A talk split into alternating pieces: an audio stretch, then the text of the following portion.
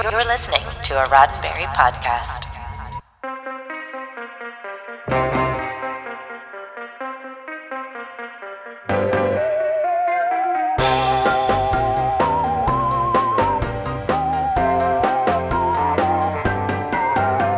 I'm Jessica Lynn Verdi, and this is your Sci Fi 5, five minutes of science fiction history for January 19th.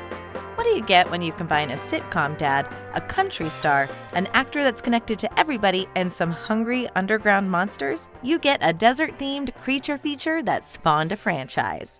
The very first Tremors film released on this day in 1990. Tremors takes place in the dusty town of Perfection, Nevada, a rural desert in the middle of nowhere. Citizens start disappearing, and rumors of a serial killer start to pop up until the townsfolk realize that it's actually giant subterranean worms, kind of smaller scale dune sandworms, right down to sensing vibrations that are attacking and killing people.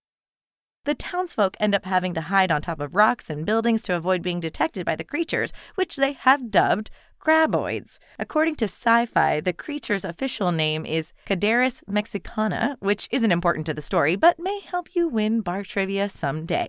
Anyway, no one is coming to rescue the stranded and terrified citizens of perfection. It's up to our ragtag group of main characters to save the day. And an eclectic mix it is. You have Reba McEntire in her first film role ever, Michael Gross, fresh off of Family Ties, so fresh, in fact, he started shooting Tremors the day after the last shooting day of the sitcom. You have Remo Williams himself, Fred Ward, and leading the pack, Kevin Bacon, who initially wasn't too happy about the role, as at the time he considered it the low point of his career. Or, in his words, I can't believe I'm doing a movie about underground worms. He would later change his tune, however, calling it the single most fun time he's ever had making a movie in his entire career and the only character he's played that he's ever thought about revisiting. Which, spoiler, we'll, we'll get to that in a moment. When the movie came out on January 19th, 1990, it was an instant hit with audiences and critics alike. It was the right blend of action, comedy, and horror.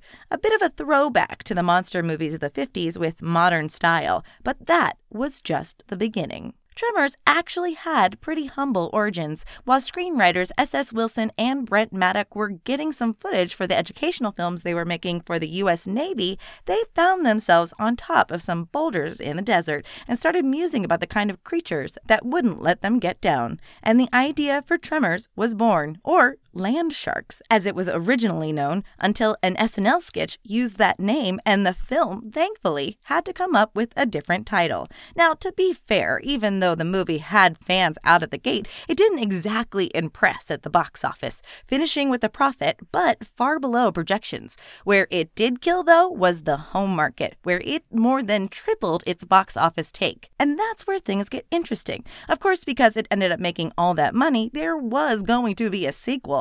But to date, Tremors actually has five sequels and a prequel. Tremors 2, Aftershocks, Tremors 3, Back to Perfection, Tremors 4, The Legend Begins, Tremors 5, Bloodlines, because every horror anthology needs one called Bloodlines apparently, Tremors, A Cold Day in Hell, and Tremors, Shrieker Island. And all of those films have two things in common the ever evolving and adapting Graboids and Michael Gross.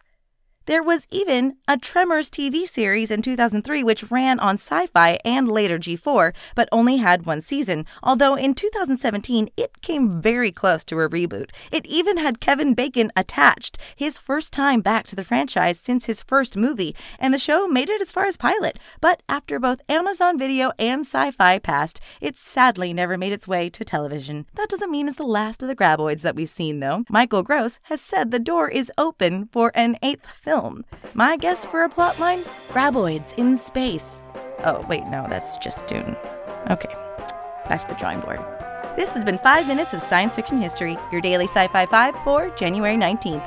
Sci Fi 5 is produced by Roddenberry Entertainment.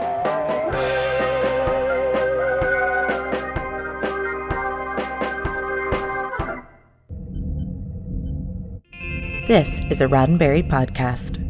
For more great podcasts, visit podcast.roddenberry.com.